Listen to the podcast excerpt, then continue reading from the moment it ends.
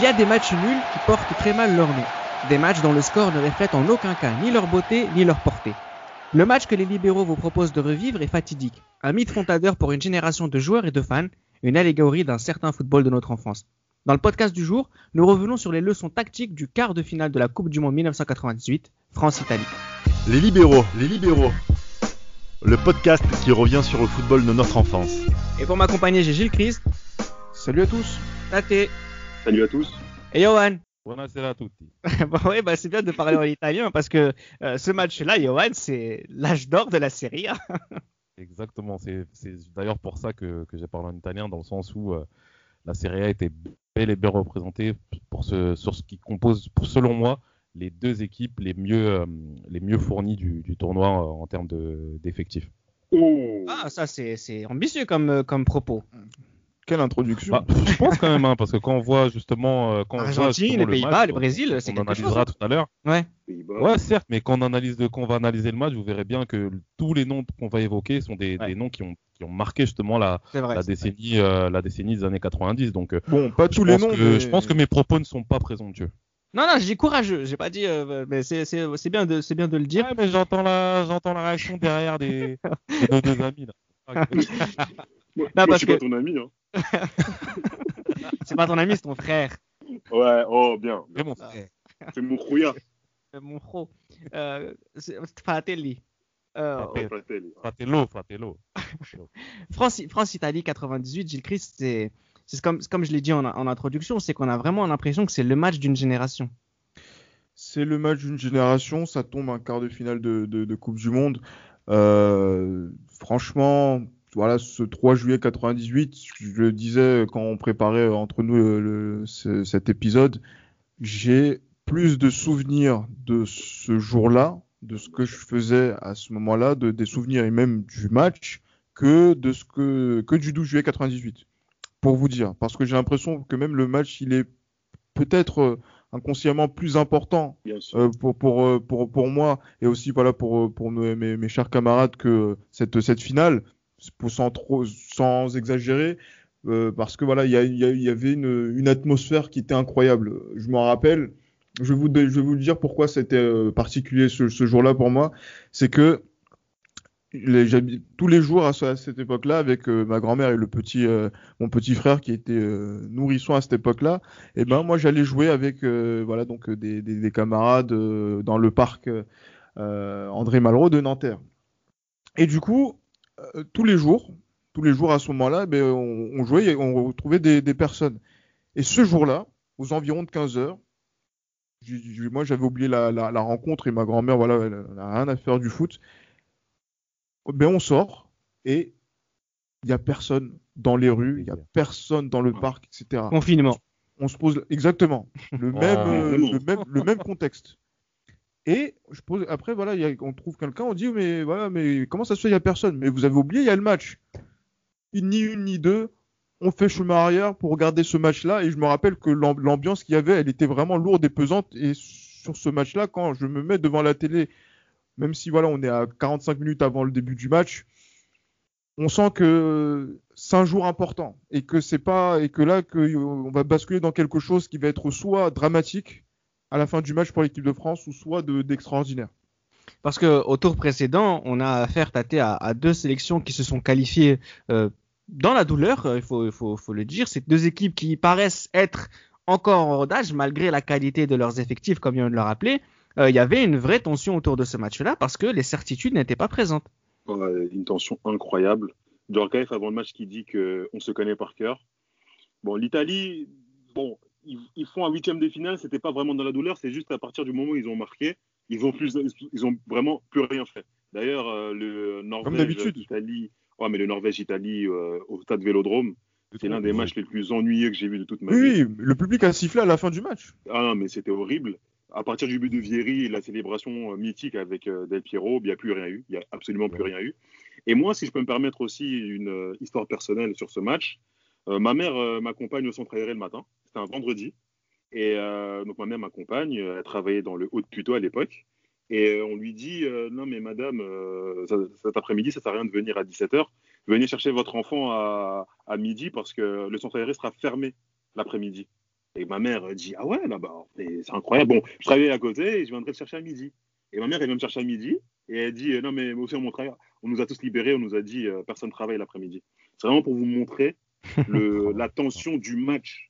J'ai jamais vu ça de ma vie. Plus les reportages de, à l'époque, les, émissions sur la Une, le journal de la Coupe du Monde et le Club mondial sur la 2 avec la musique de Hera, Ameno, avec les Italiens, les joueurs italiens, comment ils Avec West aussi. Avec West aussi. Mais c'était un match. Moi, toute ma vie, j'ai jamais vu un match avec autant de tension, vraiment. Jamais. Qui est favori, Johan? L'Italie qui est euh, toujours très à l'aise en quart de finale de Coupe du Monde ou la France qui est à la maison? Franchement, là, tu m'as posé une, une, colle qui est monstrueuse. euh, moi, honnêtement, si je me remets dans le contexte, on va dire, avec mes, ma connaissance du football d'aujourd'hui, on va dire aujourd'hui, on est le 3 juillet 98. Moi, personnellement, pour moi, le favori, on va dire, ça reste l'équipe de France. Pourquoi? Parce que l'équipe de, parce que l'Italie quand même fait un début de compétition assez poussif. Hein. Ils passent euh, proche de la correctionnelle face au Chili. Après, ils se rassurent contre le Cameroun et ils font un bon, un, un très bon match quand même contre face à l'Autriche. Mais il y a le match contre la Norvège qui est horrible. Et à côté de ça, la France, justement, qui a eu, on va dire, un premier tour un peu plus facile, dans le sens où euh, ils explosent l'Afrique du Sud et puis, euh, et l'Arabie Saoudite et ils gagnent, euh, ils gagnent face, à, face, face au Danemark. Mais il y a ce match justement face au Paraguay qui est ultra difficile. Donc on se dit mine de rien si on prend les deux, euh, si on prend on va dire les, les deux parcours respectifs, on va dire la France est favorite. Mais ce qu'a l'Italie et n'a pas l'équipe de France, c'est que l'Italie, on va dire dans le 11 titulaire qu'on va évoquer tout à l'heure, vous avez au moins chaque joueur qui a participé au moins à une finale de Ligue des euh, à une finale de Coupe d'Europe, ce que n'a pas forcément l'équipe de France à cette période-là. Alors justement, les forces en, en, les forces en présence de ce match-là, c'est vrai qu'il y a, y a, une flopée de, de stars internationales. Euh, ce qui saute aux yeux d'abord, et notamment du côté français, Gilles Christ, c'est que la plupart des cadres français et pas mal de remplaçants jouent euh, du côté de l'Italie. Zidane à la Juve, Thuram et Boccosian à Parme, Candela à Rome, De Sailly au Milan, Djurkaeff à l'Inter. Il y a des joueurs comme Carambeu qui, qui, qui, qui sont passés par l'Italie il, il, y a très peu de temps. Euh, et il y a aussi les, les journalistes italiens à l'époque qui disaient euh, nous avons enfanté des monstres euh, du côté de la, du Corriere dello Sport, de, Corriere Sport, pardon. La Repubblica aussi qui disait euh, que les Français ils étaient beaux mais perdants. Et puis les Français sont venus chez nous et ont appris le cynisme et ils sont euh, ils se sont mis à nous ressembler. C'est vrai qu'à ce moment-là, voilà, les Français ne se faisaient plus avoir parce qu'ils avaient appris le football en Italie. Oui, clairement, parce que là, quand on voit la, compo dont on va qu'on va évoquer tout à l'heure, là je compte 1, 2, 3, 4, 5 6, 16 joueurs sur le 11 titulaire qui a joué en, en Italie ou qui joue actuellement, euh, qui joue à, au 3 juillet 88 dans le championnat italien, ce qui est énorme. Donc c'est-à-dire que là, ça a été même pour Aimé Jacquet un match qui lui euh, lui a, a, été le plus simple selon ses, ses, propos en termes de préparation, parce que les mecs qu'il avait mis sur sur la sur la pelouse euh, pour ce match-là, ils savaient ce qu'ils devaient faire et comment aborder mentalement euh, cette rencontre face à leurs adversaires, notamment sur euh, l'attitude des Italiens, comment ils peut-être ils vont chercher à, à, truquer, à pourrir la rencontre, à faire des petites fautes, etc. Ils savaient tout quasiment donc de, de ces équipes et en plus de cette équipe et nos cadres euh, que voilà que sont De Sailly, Deschamps, euh, Zidane, euh, Djorkaeff aussi.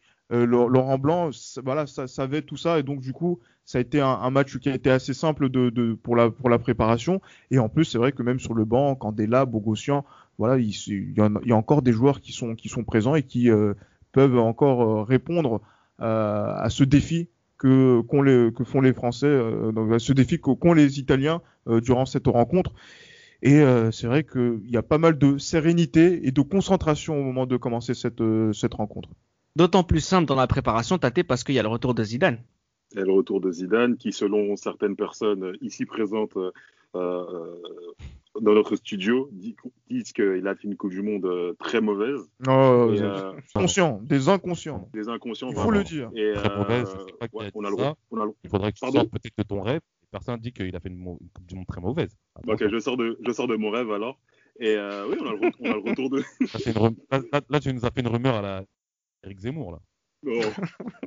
S'il vous plaît. Passons, je ne vais pas surenchérir sur ça. Je vais pas surenchérir sur ça. Et ouais, on a le retour de Zidane, on a aussi une nouvelle tactique, hein, tout simplement. Euh, à la Coupe du Monde, on a commencé avec un 4-2-3-1.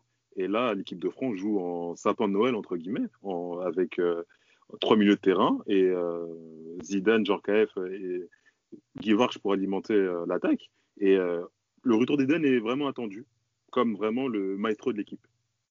Alors justement, l'équipe de France, son sapin de Noël en- entre guillemets, hein, parce que c'est un peu, euh, c'est ça qui, apparaît. hein. C'est Lizarazu de Saï Blanc, Thuram forcément, Barthez au goal, Deschamps en sentinelle avec Petit, Carambeu sur ses côtés, et Zidane et Djorkaeff qui vont tourner autour de, de.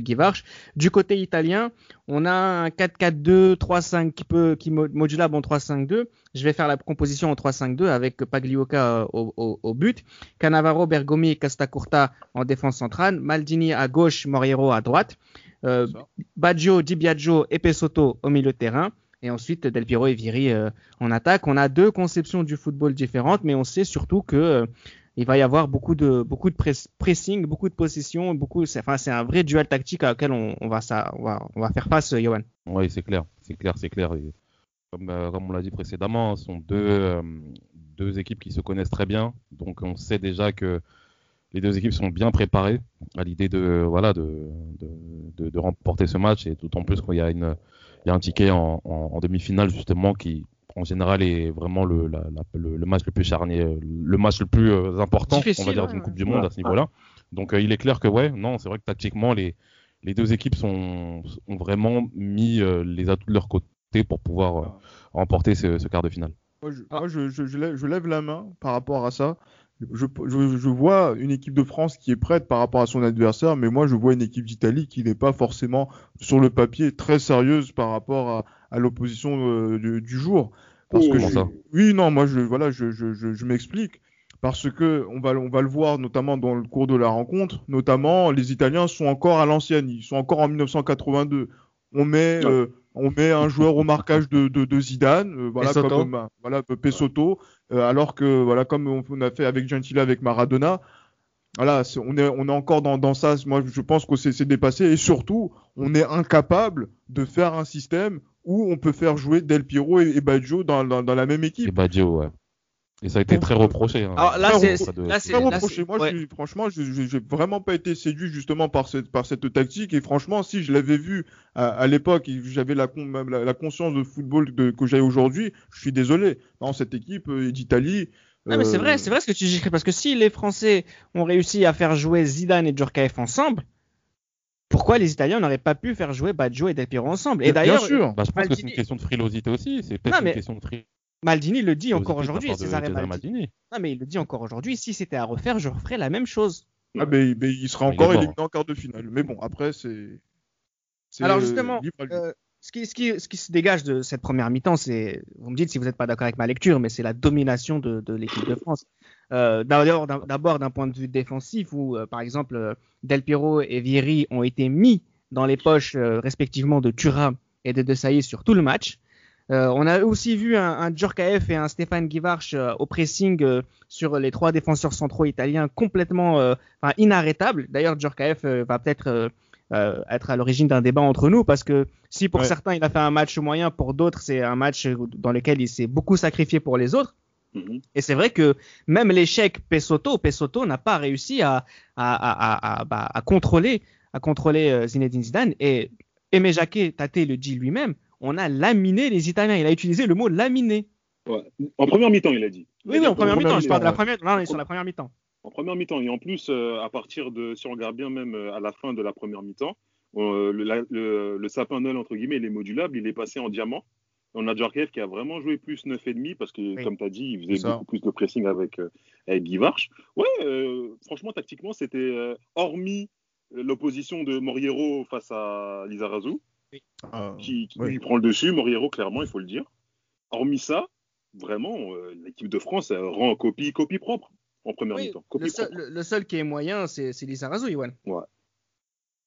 Ouais, c'est clair. C'est clair que Lizarazu euh, euh, fait un match assez, euh, assez moyen. D'ailleurs, euh, c'est de son côté justement euh, d'où parle euh, la première occasion de la première véritable occasion de, de l'Italie sur la tête de Vieri qui passe à côté. Parce qu'il glisse, euh, euh, non. Comment? Il glisse euh, Lizarazu. Ouais, il glisse, il glisse. Mais on a l'impression qu'il est un peu cuit hein, sur ce match. hein. On a l'impression qu'il est un peu, euh, il pas, il est fatigué. pas Et puis vraiment justement, là, ouais, bah, la séance de tir au but, c'est ça. Et la, et la séance de tir au but, justement, montrera que, bah, voilà, que Pas sa que journée, assez, euh, assez spécial, Lizarazu. Mais euh, il est clair que, euh, on va dire, Lizarazu, c'est peut-être le point faible de l'équipe de France sur ce match-là. Et aussi peut-être parce que euh, Baggio et Di euh, c'est beaucoup moins fort que petit Deschamps Carambeu, euh, j'ai Christ. J'allais dire Zidane. Ah, ça c'est sûr, ça c'est sûr, ça c'est sûr. Zi- Zida- Zidane tout à l'heure, tout à fait. Non, mais après voilà, on, on sent que euh, Dino Baggio, voilà, que qui était euh, très important dans le C'est dans bien, le c'est dispositif bien, mais italien de assez. 94. Voilà, il y a il y a quatre ans de plus et que Ouais, ouais. peut-être voilà en, Ouais. en termes de en Clairement. termes de niveau, mais voilà quoi, c'est c'est Exactement, que c'est plus le même joueur qui joue à la Juve, par exemple. Donc du coup, euh, ben, là sur, sur la rencontre, on sent que voilà, même un joueur de la Roma, bon, ils sont gentils ceux de, de la Roma, mais c'est c'est pas c'est pas ces équipes-là qu'on Rome. Non, mais il est pas mauvais, hein. Di Baggio, il est pas Il mauvais. pas en soi, il est en soi, il est pas mauvais, C'est mais même un bon match, hein, je trouve. hein. mais, mais Ouais, Desch- mais oui, mais non, mais Deschamps- euh, non, mais Desch- clairement, Deschamps, face le à l'équipe de terrain. France, Deschamps il le bouffe. hein. Ah oui, il lui marche Oh. dessus. Il, a été bien mignon contre le Ah, Cameroun, mais euh, mais en Il est face, meilleur, euh, mais voilà quoi. bouffé quand même. Là, vous êtes, vous êtes... Ah, Pour moi, mais, mais Moriero sur la sur première mi-temps, là on est en première mi-temps, là on est bien d'accord. Bah oui, Ok, ok. ok. Voilà, donc, le c'est en première mi-temps. Exactement. Après, voilà, c'est c'est vrai que dans le dans le dans le dans le dans les duels, effectivement, euh, les, les Français ont le dessus sur le sur- au milieu de- du terrain. Et après, voilà, sur les sur les côtés, c'est vrai que Moriero donc a une opposition qui est plus euh, élevée par rapport à, à Lizarazu et euh, ce duel. Premier duel entre Carambeu et Maldini euh, côté côté gauche. Voilà, Maldini lui tient la baraque de, de, de son co- de son côté. Ouais. Incroyable. On va le voir en deuxième mi-temps. Quel homme. Tonique. hein. Mais, mais, mais surtout, voilà, le Zidane, euh, Zidane en jambes. On pensait qu'il allait manquer de rythme après deux matchs de suspension. En jambes, il, trouve, il arrive à trouver les, les, les espaces, à créer des, des, des- des décalages. Et la France a de, voilà, de, de, de, de bonnes, de bonnes occasions, des bonnes opportunités de pouvoir euh, ouvrir la, la marque. Mais Djorkaeff, là, à ce, à ce moment-là, bon, on ne convertit pas les, les, les occasions euh, comme il euh, se doit, notamment par rapport à son adresse habituelle. Alors excuse-moi, euh. Reda, oui. excuse-moi Reda, mais Djorkaeff, moi j'ai l'impression qu'il a cette, euh, j'ai l'impression qu'il a ce, il- il- psychologiquement, il est heurté par Pagliuca. J'ai l'impression. Parce Et que, parce notamment l'occasion, parce que notamment Oui. l'occasion qu'il rate à la, à, à la fin de la première mi-temps, Yuri Djorkaeff, en général, ces Jamais il occasions-là, rate ça. c'est cadré, Regarde, au moins cadré, et, et C'est il au tire moins fort, cadré. Là, il tire, ouais, mais là, il, tire. En fait, il a tellement envie d'habitude. de fusiller Pagliuca qu'il rate totalement sa frappe. Parce que Djorkaeff, comme j'ai dit, Djorkaeff face au gardien, face au, voilà, face au but, Djorkaeff, c'est au moins cadré. À la base, c'est Oui. au moins cadré. Et Mais moi, regarde le but qu'il moi, met au tournoi de France, euh, Johan. Ouais. comment? Regarde le but qu'il met au tournoi de France, euh, euh, Djorkaeff, euh, un an plus tôt. Ouais, Voilà, tu vois. C'est, tu vois, donc là, oui, oui, on s'attendait, moi, je m'attendais franchement praline, tu vois, et là, le tir ça, croisé, euh, écré comme ça, et- je dis, ah, Et, là, tu vois- ça- et tu, c'est- tu te rappelles de, de- et tu te rappelles de la, la réaction de Jacquet quand Djorkaeff le rate? Ah oui, sent il a il, il s'attend pas à ce que ce soit quelqu'un comme Djorkaeff qui rate une occasion comme ça en fait. Mais après, après c'est c'est un peu, c'est un peu la, la grosse question, c'est comment un joueur réagit euh, quand la pression est, est telle que qu'un match comme comme comme ce, ce quart de finale. Peut-être que Djorkaeff a montré ses limites. Alors on peut, on peut en discuter. Ça peut être aussi un manque de lucidité parce que justement il a couru énormément sur ce match-là. Il a, il a aussi assumé euh, la domination mentale que sur que avait sur lui. D'ailleurs, on, on le verra par la suite. Il a refusé de tirer un penalty notamment. mhm. Ouais, a- j'ai refusé de tirer Ouais. un penalty Ouais, pour cette raison-là. Donc ça veut dire que clairement, il manque de lucidité et euh, psychologiquement, il a perdu la bataille contre Pagliuca. Et ça, ça peut-être, ça peut-être, ça dit quelque chose sur euh, sur sur le niveau de, de Djorkaeff. Alors attention, c'est pas une façon de critiquer, c'est juste que il y a des, il y a des étages qui ne sont pas atteignables par tout le monde. C'est ça que que je veux dire par Oui, cette oui, intervention. Effectivement. Et en plus, c'est vrai que là, tu as, aussi dit euh, quelque chose qui est assez intéressant, euh, l'impact aussi de Bergomi, l'oncle Ouais, euh, donc de, de l'Inter aussi, c'est dans, dans, dans ce match-là qui vraiment met beaucoup d'ordre dans la, dans la défense italienne, qui quand même essaye de, de, de tenir le coup. Euh, aussi mais- important, notamment dans le, dans le comportement que Djorkaeff aussi a vis-à-vis d'un ancien d'un coéquipier, pardon. Oui, mais à cause de lui, le pressing, il n'était pas constant. À un moment, ils ont voulu jouer plus haut, mais tu Ouais. t'es très vite rendu compte qu'il restait bas parce qu'il était là. Oui, c'est ça. Parce que Bergomi était là. Ouais. Parce que Ouais, c'est non, Bergomi n'avait pas, n'avait plus le, le- les jambes pour euh, pour pour je défendre. pense D'accord. qu'avec Ah avec, oui. avec Nesta, avec Nesta, ils auraient joué un peu plus haut. Un peu plus Ouais, haut, oui. possible, Plus, ouais. plus dans le match. ouais, Ouais, plus dans le match. sûr. Ouais. Alors justement, cette domination française euh, en première mi-temps, elle, se, elle, est, elle, est, elle est bien, enfin, elle est, elle est comprise par les Italiens qui font des changements assez rapidement sur la seconde mi-temps, notamment avec euh, l'entrée d'Albertini euh, à la place de. Gino Baggio. À la 60e minute aussi, il y a un autre Baggio qui, qui va rentrer à la place de, de Del Piro. Euh, du côté français aussi, on va faire des changements assez. Euh, il y a juste l'entrée à la 60e minute de, pardon, de Thierry Henry et David Trezeguet. Euh, on va complètement changer la, la, la, la, fa- la- la phase de l'équipe hein, qui va Ouais. jouer maintenant en 4-2-3-1 avec Trezeguet euh, euh, en seul en pointe hein, qui est rentré à la place de Guivarch avec Henri et Djorkaeff sur les côtés et Zidane en 10. Euh, là, c'est un autre match. C'est un autre match avec deux configurations tactiques différentes. J'aimerais juste qu'on fasse une petite parenthèse sur peut-être le match de Del Piro, Gilles Chris. Oui, Del Piro, Fatigué, encore une fois, euh, f- cuit, cuit, cuit par rapport peut-être à sa saison, que le fait qu'il soit diminué aussi dans, dans, dans ce mondial, et surtout, voilà, Thuram qui n'a pas eu Ah, son il temps. tombe sur un euh, client. Il tombe sur, Ah il tombe oui, sur un client. Ouais, Ah, il clairement. l'a, il l'a, il l'a il n'a pas vu le jour, oui. Il n'a pas vu le jour euh, contre, contre lui, et comme aussi Vieri, hein, comme Vieri qui... euh, Mmh. Non, dans la poche de, dans la poche de Un Vieri. Dans la poche de Desailly, dans un autre, dans un autre registre, Dans un autre registre, Vieri, franchement, Vieri agacé très rapidement. Là, on sent que il a quitté la Serie A pour aller en, en, en Espagne et que l'Espagne, c'est pas le même niveau de, que, C'est que le, standard de, de ce match. Ouais, mais il se procure des trucs quand même hein, sur ce match. hein. Le tir euh, en première mi-temps, il se procure quand même. Il est quand Ah même oui, dangereux mais- malgré, malgré que, que De Sailly. euh, bon, mais il se procure quand même des occasions quand même. C'est Exactement. mais trois après, occasions, hein, je crois. Vieri, c'est trois occasions en première mi-temps, Ouais. il me semble. C'est Et trois, c'est trois hors-jeux un occasions. peu litigieux. Un tout petit, euh, des- dont un hors-jeu euh, à la fin du match un tout petit peu litigieux. Où il Oui, n'était c'est pas clair. vraiment. Alors là, là, ce qu'on voit aussi qui peut être intéressant, alors ils n'ont pas fait la différence. Hein. Je vais parler d'Henri Trezeguet. Ils n'ont pas fait la différence dans le jeu sur ce match-là, enfin sur cette seconde mi-temps.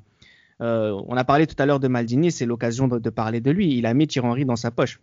Oui, ah oui, là, là, je, je- me permets d'intervenir, notamment par rapport à ces deux changements. Excusez-moi, messieurs, mais voilà, moi je pense que les Français ont commencé à, à avoir des craintes par rapport au, au, au au résultat. C'est vrai qu'on change de, de- tactique, mais je pense que ce, ce double changement est- n'a pas été une bonne idée parce que c'est vrai que Maldini tient Henry, euh, voilà, le, le, le, le tient et je pense que euh, voilà, on voit que Maldini, voilà, très grand joueur expérimenté, mais surtout, je suis désolé, David Trezeguet ne fait pas un bon match. Ne Non. fait que Mais ne je fait- suis pas d'accord avec Avec toi. Mais c'est c'est une, une une fraîcheur que les Italiens n'ont pas. Oui, c'est c'est clair, c'est une fraîcheur qu'ils n'ont pas, mais c'est mais je pense que par exemple dans, dans cette rencontre, David Trezeguet, je sais pas combien de duels il a gagné. Je pense que ça se compte sous les, les doigts de- du- d'une main, d'une main handicapée, oui. Mais le problème de, de Après, Trezeguet sur ce match-là, je-. Je suis pas d'accord Voilà. avec toi. Alors justement, juste avant que tu interviennes, je vais, je vais te dire moi ce que je pense de ce que vient de dire Gilles Christ, c'est qu'effectivement, Guy Varch, lui, ne lésinait pas sur le fait d'a- d'aller beaucoup courir. Et effectivement, euh, les Français voulaient peut-être jouer un peu plus haut. Et David Trezeguet, quand il est tout seul, tout en haut, c'est vrai qu'il participe pas forcément au match. Après, je sais pas ce que Tate en pense, t'es pas d'accord avec Gilles? Mais après, Guivard, c'est parce qu'aussi il, était- il a disjoncté face à Cannavaro. Aussi, Ouais, aussi c'est vrai. cette peur- ouais, ouais. Cette peur du second carton jaune. Après, on, on arrivait à un moment quand même où les Italiens, avec l'entrée d'Albertini, contrôlaient un tout petit peu. Oui, euh, bah, c'est- c'est un autre niveau, Albertini. c'est un autre niveau. Techniquement, euh, ils contrôlaient un peu mieux euh, la zone et ils ont quand même amené du dynamisme, Henri. Après, le seul truc que je peux reprocher à Zidane sur ce match, c'est que Zidane était trop attiré par le côté gauche. Mhm. Il aurait pu, Ouais. avec, euh, il aurait pu aider plus Thierry Henry sur le côté droit, mais je trouve que Zidane était, d'ailleurs, on le voit même dans les occasions franches de l'équipe de France, parce ils que- viennent tous du côté gauche, Parce que à lui a laissé aussi. Parce que Djorkaeff l'a laissé. Et Oui. peut-être qu'ils auraient pu, peut-être permuter avec euh, Djorkaeff, plus Djorkaeff sur le côté Oui, droit. bien sûr. Et, Ouais, mais euh, après, les gars, les gars, je pense que par rapport à Henri et Djorkaeff, je pense que celui qu'on a envie de mettre dans les meilleures dispositions à cette période-là, on sait que le plus décisif, ça peut être Yuri Djorkaeff. On le sait. C'est clair. C'est pour ça que Djorkaeff doit être mis dans les meilleures dispositions que par rapport à Thierry Henry. Je pense que si on va dire on était en vrai. 2002, on aurait plutôt fait l'inverse, je pense. Tu vois. Non, Donc, clairement, ouais, mais- je pense que mais- Djorkaeff, mais- c'est- fait exprès qu'on l'ait l'ait laissé sur le côté gauche. Mais messieurs, bah, mais regardez justement dans, dans cette rencontre, euh, quand on voit le, le, le match, euh, quand on voit le match la, la, la seconde période, on voilà, on, sent aussi qu'il y a un manque de présence euh, dans euh, offensive, euh, notamment donc dans dans le dans le dans la surface de réparation italienne. Parce que Zidane quand même, par rapport à ça, il est toujours, il fait toujours un bon match, il crée les décalages bah ouais, avec bah Petit, oui, etc. bah oui, Ouais, ouais. Mais le problème, c'est que par- Et justement, quand il y a des différences comme, ce- comme celle-ci, s'il y avait la qualité justement devant pour pouvoir convertir les actions, on aurait peut-être vu encore davantage d'occasions franches, plus franches que ce qu'on a vu en seconde Oui. période. Et en plus, condamner le cas. Oh bon, ça c'est encore un, un autre Bah débat. après, je pense qu'il fallait prendre un attaquant. Je pense qu'il fallait prendre un attaquant beaucoup plus mobile en fait. Parce que comme Beaucoup on a dit tout à l'heure, plus mobile et qui- Si n'a pas d'occasion, si Mhm. Trezeguet n'a pas d'occasion, il pourra rien faire dans le match. C'est ça en fait. Non, non. Je pense Non, non, c'est clair. un attaquant beaucoup plus mobile, beaucoup plus capable de faire des différences euh, en un contre un notamment, etc. Donc je pense que Guy Vars, en fait, Guy Vars aurait, en fait, si Guy Vars n'avait pas pété les plombs, ça aurait Oui, été oui, mieux. il aurait, il aurait dû rester, il aurait dû rester au moins 90 minutes, franchement. Ouais. Pas, voilà. Au Moi, je pense que c'est, c'est pour que, pour qu'on puisse voir euh, justement à quel point Zidane avait fait un, un- un bon match. Parce que là, c'est vrai que quand il faisait des différences, il était à 40 mètres du but. Et après, il y avait des situations Ouais, où ils étaient en sous-nombre euh, o- offensivement, qui fait que après les Italiens arrivaient à gérer. Et c'est Ah c'est oui, un parce petit peu dommage, tu vois. la, de- la- de- la force des Italiens sur cette Coupe du Monde, euh, c'était leur contre-attaque. Et c'est vrai que les contre-attaques euh, italiennes ont longtemps été contrecarrées par, par euh, la bonne tactique euh, française et la, la grosse lecture de jeu de, de Didier Deschamps. Et à Mhm. partir du moment où tu récupères le ballon euh, autour de la ligne médiane ou dans la première partie, la première partie de ton, ton- de ton, la partie de terrain, effectivement, avec un David Trezeguet, tu fais pas la différence parce qu'il faut garder beaucoup la balle, le temps Ouais. de la monter. Alors Zidane, ça sait faire. Mais par la suite, voilà, quand tu quand il y a trois défenseurs centraux en face et qui sont des anciens, c'est beaucoup plus difficile de trouver la faille. Et c'est vrai que c'est le gros gros gros défaut du profil technique d'un David Trezeguet, c'est qu'il faut jouer. Dernière chose, que- et dernière chose, dernière que- chose. que Dugarry n'était pas bien- là aussi. Ah oui, c'est vrai. Dugarry qui a cette mobilité d'ailleurs. ce que- tu as bien fait de dire, du, euh, j'allais t'appeler du Gary. ce que tu as bien fait de dire, euh, Reda, c'est que euh, Henri et Trezeguet, justement, sont encore des jeunes, ils sont encore néophytes. Ah oui. Donc, on va dire, attendre à ce qu'ils fassent la différence dans ce type de match avec des joueurs qui ont, qui ont beaucoup plus de bouteilles que, que eux à ce niveau-là, c'est beaucoup leur demander. Ah, papa, mais pourquoi on les met alors? Ils, pe- ils peuvent Ah, regarder ben- le match du banc. Ah oui, mais bon, tu veux faire quoi d'autre? Alors, bon. Après, mais voilà, bah après, voilà, justement, il y avait peut-être d'autres options. C'est vrai que même tactiquement, on aurait pu peut-être envisager Il reste- quelque chose. Pourquoi pas? Pourquoi pas? Il reste, il avec avec Guy Varch. côté- si après exactement, Guivard, il y a plus rien sur qui le tient. côté, oui. Après, ça, aurait été, ça Ouais. aurait été intéressant de le voir, Pires. Mais bon, c'est pas, ça, n'a pas été fait parce que c'est vrai qu'on était dans un match où quand même les Français, malgré la, la, de- la domination d'ensemble, avaient toujours peur des Italiens. Sauf Deschamps. Ah oui, c'est clair. Oui, mais Deschamps, il a peur de personne, Deschamps. non mais c'est vrai que la, la relation technique Deschamps-Zidane, elle, elle a- elle a- elle a été particulièrement forte sur cette seconde mi-temps. Il le trouvait tout le temps. Il le Bah, trouvait beaucoup. On sent le lien qu'il y a déjà par rapport Ouais. à la jeu. Même tactiquement, sent, voilà, sent tactiquement, tu sais qu'il y a des gens en face qui, qui, qui créent de l'espace. Zidane, il est très mobile, il va sur le côté gauche, il, il est souvent trouvé par, par Didier Deschamps. Ouais. Euh, Ouais, le peu- mais le- il me semble que d'ailleurs, même, c'est. Comment? Non, non, vas-y. Non, il me semble que d'ailleurs, c'est Deschamps, il a, il a, il a à l'origine déjà, bon, pas forcément avec Zidane, mais il a, il a à l'origine de de- de- d'une ou deux, deux occasions en, en première mi-temps dans, dans ce match. hein. Donc euh, Deschamps, oui, non seulement porteur d'eau, mais non seulement porteur d'eau, mais il fait, euh, ouais, voilà, exactement. Non seulement porteur d'eau. Deschamps, mais c'est également un, un, un excellent, lien entre, entre le milieu de terrain et puis, euh, on va dire, un- le, le meneur de jeu, voire l'attaquant. hein. Alors à la Ouais. 89, euh, 89e minute, pardon, il y a euh, Pesotto qui sort à la place euh, pour laisser entrer Angelo euh, Di Livio. Euh, vous la sentez comment la prolongation, messieurs Tate? Bah, toujours... la, la France, étonnamment, a plus de fraîcheur que les Italiens, bien qu'on a fait une prolongation contre le Paraguay. Et euh, bon, après, il y a Baggio quand même qui, qui, est, qui est assez libre, je trouve, euh, Oh, mon Dieu, que ce soit ouais. à gauche, dans l'axe, et même son occasion qu'il aura sur le côté droit de, de la surface de réparation, enfin, vu euh, italien. Et la France est plus frais que les Italiens, mais surtout, en- entre la fin du match et le début de la seconde prolongation, ben, ne se crée pas d'occasion nette, ouais, clair. malheureusement. Hormis la frappe molle de Lizarazu du pied droit, il me semble. C'est Il n'y a pas vraiment Ouais, de, il y a pas ça. vraiment de. Et puis petit, il faut parler de petit qui, qui, qui cramait euh, à partir de la 80e minute, malheureusement. Il aurait pu être remplacé par euh, par Bogossian. Par Bogossian. Par Bogo, oui. Ça dépend Ah. du la Pires, notion qu'on voulait. Pires, c'est-à-dire que là tu fais un 4-1-4-1 limite. Ça, ça aurait été, ça aurait été très audacieux de. de- Non, non, les Italiens les auraient broyés. Voilà, ils les aurait broyés. Ouais. Ouais, la France finit mieux le match physiquement que l'Italie, mais ne procure pas d'occasion franche. Par contre, les Italiens, ils ont une occasion franche par Di Baggio euh, sur un coup de pied arrêté de, de Roberto Baggio, et il n'y a pas vraiment d'occasion franche côté français.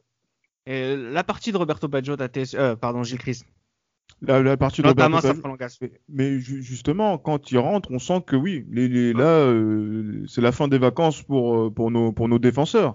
Que après avoir eu Del Piero, voilà, non, voilà. Maintenant, là, on est sur euh, quelqu'un qui, qui est quand même un mythe de- du, du football des années 90. euh, et qui est en pleine rédemption euh, lors de cette saison 97-98 et là quand il est là et donc il arrive à, à ben voilà justement avoir des libertés comme disait Tate donc de, de l'espace pour pouvoir s'exprimer et surtout euh, ce que je remarque c'est que les Italiens se sont rendus compte que voilà il y a un mec il y a un maillon faible dans l'équipe de France c'est Lizarazu Ouais. donc avec Moriero avec Dilivio, avec Mm. Baggio, allez, Ouais. on va se mettre sur, euh, sur son côté Ouais. pour, euh, pour essayer de se procurer des, des occasions. Euh, Lizarazu essaye quand même de donner le, le change. hein. Il a eu son, son occasion donc en, en prolongation, mais derrière, défensivement, on sent que c'est- c'est, on sent que c'est compliqué. Et l'action, l'action euh, avec Albertini qui, voilà, qui donne le ballon et, cette, Ah, et, ce- et voilà, ce, ce- ce- ce moment de suspension dans, dans, dans les airs, justement, donc par rapport à cette volée de, de Baggio, c'est, euh, ça aurait pu être la fin de, la fin de tout, avec le, notamment avec le but en or. Bah oui, oui, c'est Ouais. un, but en or qu'il n'a pas marqué, Johan. Ouais, il a pas marqué, et heureusement. Et heureusement, et à ce moment-là, on peut se dire que c'est peut-être notre chance, en fait. Quand Bien je dis notre chance, c'est les joueurs de l'équipe de France. Ils peuvent se Ah dire ça. Parce que ce que tu as dit, bah, pour, pour, comment dire, pour apporter un complément sur ce que tu as dit, Gilles c'est que quand Roberto Baggio rentre sur le terrain, tu as De Sailly et puis Thuram, apparemment, qui seraient regardés et qui auraient dit là, ça va être Ah, compliqué. ah oui, ah là oui. Ouais. Apparemment, eux-mêmes ils le disent. hein. Eux-mêmes ils le disent Ouais, en le- défense ils se le disent, ils se le disent en défense. Là, les gars, on a un sacré client. Et euh, comme tu l'as dit, Roberto Baggio sort d'une très grosse saison avec Bologne. Et euh, voilà, on se dit un joueur qui est plus frais que la défense, bah, que, que l'ensemble de, que- de- de son équipe. Et quand tu vois l'occasion qu'il rate, quand tu vois l'occasion bah, qu'il rate, rater en plus, c'est un mot, c'est un mot, c'est quand même un mot C'est qui- pas qui raté, est- Non, non, c'est vrai, j'ai dit, en fait, il a pas pas marqué raté. le but en or. On va pas qu'il a dire- raté dire l'occasion, il qu'il a a- pas marqué le but en or. On va dire il a manqué de, ch- il a, il a manqué de réussite. On va dire ça plutôt comme ça. On va dire Ouais. qu'il manque de réussite sur cette occasion-là. Après, elle est Et, pas euh, facile à mettre, celle-là. hein. Ouais, mais, mais il ça- apprend mais il bien. faut être- mais Il apprend techniquement, mais techniquement, il faut être au point pour faire, que- Ouais, pour ouais. faire un geste comme ça. Il. Attends, c'est en rupture et tout. C'est la balle elle vient de derrière, etc. Il faut être vraiment au point techniquement pour réussir à reprendre ce ballon. Et euh, moi, ce qui me, moi, l'image qui, qui me reste justement après cette occasion-là, c'est euh, le Baggio, le, le signe que fait Baggio avec ses deux doigts pour montrer Ouais. l'écart en fait, qu'il y a par rapport à, Ouais. par rapport au but et, et- et cette frappe. Et là, toute l'équipe de France a tremblé à ce moment-là. Et je pense que vous imaginez un seul instant, les gars, Baggio qui marque sur ce, ce- sur, sur cette action-là, mais c'est une c'est catastrophe. C'est une Jacques se suicide en et pour les- 99. et pour c'est les- fini. Oh. mais aussi, pour les probables futurs adversaires de l'Italie si l'Italie passe. hein. À ce Ah moment-là, non, tout le monde a peur. Non, non, c'est clair, mais franchement, mais là, par exemple, sur Canal+, euh, Charles Bietri dit qu'après ça, on peut, on peut, on peut plus perdre. Parce que là, c'est c'est vraiment le, l'action, en fait, qui fait que, normalement, dans un monde normal, cette volée, ben, la, la- la balle rentre. La La balle balle rentre. rentre. Et l'Italie Même- championne du monde et Del Piero le ballon d'or. Même, même de même de Saï, même de Saï le dit en plus euh, dans, dans son livre et même dans les, dans les différents reportages sur France 98, il disait que voilà, il a vu le ballon, il pensait que la balle allait rentrer oui et il la voit sortir. Oh, c'est, c'est, Je ne sais pas ce que vous avez entendu. Reda, qui a dit que. Ils ont entendu. On a entendu, mais on a fait faim, on a faim, on a faim de pas entendre. Mais c'est pas avec le match qu'il a fait contre l'équipe de France qu'il Euh, allait l'avoir. Non, mais il, ah, il- il aurait fait comme. Il se ah. serait réveillé en demi-finale. Oui, bien évidemment. Il Ah, aurait mais- fait comme qui? Comment? Il aurait fait comme. il aurait fait comme qui? Non, il aurait fait comme personne, puisque Ah, Zidane a fait un grand match contre contre l'Italie. Ah, mais moi j'ai rien dit. Ah, voilà. Non, mais bah, ensuite, justement, on va, bah, forcément, c'est la séance de tir au but hein, qui, suit euh, ce, match, hein, ce match qui, était fou tactiquement, qui, est, qui est, le, début d'une grande histoire, euh, notamment pour cette équipe de France.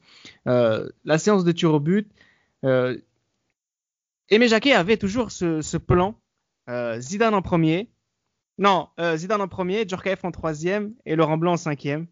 Là, c'est Djorkaeff qui voulait pas tirer son tir au but parce qu'il avait peur. Enfin, moi, je trouve que c'est pas de l'avoir peur, c'est assumer, assumer de, de ne pas vouloir tirer. Peut-être qu'il aurait tiré en sixième ou en septième, sait-on jamais. Et là, ce qui est intéressant avec cette séance de tir au but, c'est l'audace que vont avoir Thierry Henry et David Trezeguet, les genoux tâtés à ce moment-là aussi de prendre la responsabilité d'aller tirer. Autre Oui. chose qui est intéressant aussi, c'est Lizarazu qui rate. Et c'est même Alors pas étonnant vu le, vu le match qu'il fait. Il est complètement cuit, Lizarazu, comme dit Gilles. Et de toute façon, comme dit Thierry Henry, hein, on l'aura un peu, euh, on l'aura un peu forcé la main. C'est-à-dire, euh, Aimé Jacquet va le voir, on lui dit, euh, faut aller tirer. Bah, il, il pouvait pas dire non. Surtout par rapport à la place qu'il avait dans le groupe, il devait exécuter, euh, il devait exécuter tout simplement. Il devait Mm. exécuter, les ordres. Et pas comme Gervinho. Exactement. et il faut pas. Il faut, ouais, Lizarazu qui est complètement cuit. Et il faut aussi préciser que Barthez, qui refuse de, euh, de voir les consignes de Bergerot, Ouais, ils s'en qui foutent. Ça, il fera sa, carrière, ça. qui avait quatre qui avait quatre ans de travail sur les tireurs italiens et, et, euh, et, et Barthez qui vient vers lui, qui lui dit euh, Bah non. Et qui rigole après, et, qui- et qui rigole ap- après, et qui va au feeling et qui arrête le penalty de Albertini, et qu'Albertini Ouais. qui n'avait jamais raté un penalty avant ça. Ah, Ouais, non, mais Plein, plein d'histoires particulières sur ce match. hein. inc- incroyable. Mais surtout, euh, euh, il y, y a encore une histoire aussi qui n'a pas été dite, c'est que c'est c'est De Sailly qui disait ça dans, dans son livre. C'était que en fait entre si euh, par exemple la séance de tir au but continuait au sixième et septième tireur, c'était soit Deschamps, soit De Sailly qui, qui devait y aller. et là, il commençait à se bagarrer pour se dire voilà, j'ai pas envie de tirer. Il commençait à, à feindre, euh, oui, j'ai des crampes, etc. pour essayer d'esquiver euh, euh, cette partie-là. Et je pense que peut-être au moins un des deux aurait raté euh, son, son, son tir au but à ce moment-là, mais Mais il faut Euh, parler de Candela ils ont- aussi. il- il- Pardon Ouais, Candela, il faut parler de Candela. Non, non, Candela, oui. qui- Ouais. Candela, Candela avant qui dit, euh, avant qui que- dit avant le ouais, tir de Di Di Biagio, ouais, il va mettre une mine. Il va avoir une mine, une mine. Eh, Et C'est ce incroyable. qui s'est passé. C'est ce qui s'est passé. Incroyable. Il a mis une mine et, euh, sur la fin, hein, c'est ça, c'est ça. Mais euh, vous vous rendez compte, les gars, à quel point les- les- ces deux équipes se connaissaient parfaitement. C'est Ouais, hein. ouais. C'est incroyable. Roberto Baggio a mis le sien, Albertini a raté, Costa Curta a marqué, Vieri a marqué et Di Biagio a raté. Du côté français, c'est Zidane qui a ouvert le bal et qui a marqué, Lizarazu qui a manqué, Trezeguet et Henry qui ont tiré, qui ont réussi, pardon, et Laurent Blanc qui tire en cinquième et Laurent Blanc qui est toujours. On n'a pas beaucoup parlé de Laurent Blanc sur ce match-là. Euh, oui, il a peut-être été, euh, enfin, il avait un rôle particulier sur ce match-là. Effectivement, il y avait le Thuram et, et De Sailly qui avaient euh, ce qu'ils avaient à faire et peut-être Laurent Blanc était plus dans la construction, un peu plus vers le, depuis en retrait. Dans la relance, ouais. ouais. un peu Dans plus dans la relance, euh. Il était exempté de mariage, Ouais. de mariage, de marquage. Non, il n'était pas exempté de mariage. En plus, il avait un enfant. Je sais pas si vous vous souvenez quand Oui, Quand- oui, ouais, oui. que- Non, mais marquage, pardon, marquage. je, je t'avais dit que papa allait marquer ou pas co- contre le Paraguay. Ouais, c'est beau. Ah oui, Euh, non, mais, mais en plus c'est vrai que ce et en plus c'est vrai que ce jour-là contre les Italiens, il est dans la même configuration que contre les, les, les Paraguayens en faisant démonter, mais Ouais. derrière, dès que le ballon est perdu, directement en défense. Il n'y a pas ces histoires de rester encore euh, en pointe et tout comme il y aurait pu y avoir contre le Paraguay. C'est pour dire que voilà, tout le monde était concentré sur euh, sur ce match et, et- et était à fond. ouais. Le plus beau match de la Et- Coupe du Monde? Bah, ouais, pour moi, bah, et oui, et puis oui, pour moi, oui.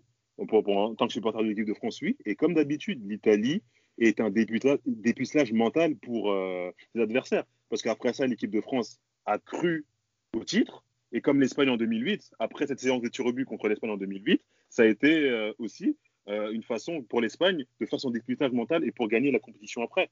Et les Italiens sont toujours, font toujours office de, de bourreau à ce niveau-là. Exactement, et ce sont aussi des découvreurs de, de- des plus grands gardiens de tous les temps, que ce soit pour euh, Casillas et pour Barthez euh, Exactement. dans les tirs au but en quart de finale. Johan, euh, tu disais, tu disais qu'en en off, euh, l'équipe qui gagnait ce match-là allait gagner la Coupe du Monde. Ouais, je pense. Honnêtement, je pense. Parce que imaginez seulement, les gars, l'équipe d'Italie gagner euh, face à l'équipe de France au tir au but avec un match qui, tactiquement, est. Pff, Il est épuisant ce match. hein. Non, en tout cas, qui a, qui révélé tous leurs défauts et les Italiens, en les connaissant, ils auraient tout Bah, réglé. oui, ça, voilà, ça a Ouais. révélé tous leurs défauts. C'est clair, c'est clair, c'est clair. Mais euh, comme disaient euh, le- les, les, les, les médias italiens, l'Italie a enfanté des monstres. Le, football a enfanté des monstres. Et il y a même Dino Baggio qui dit à la fin du match que euh, les mecs ils sont venus apprendre à jouer au football chez nous et euh, regardez ce qui se passe en fait.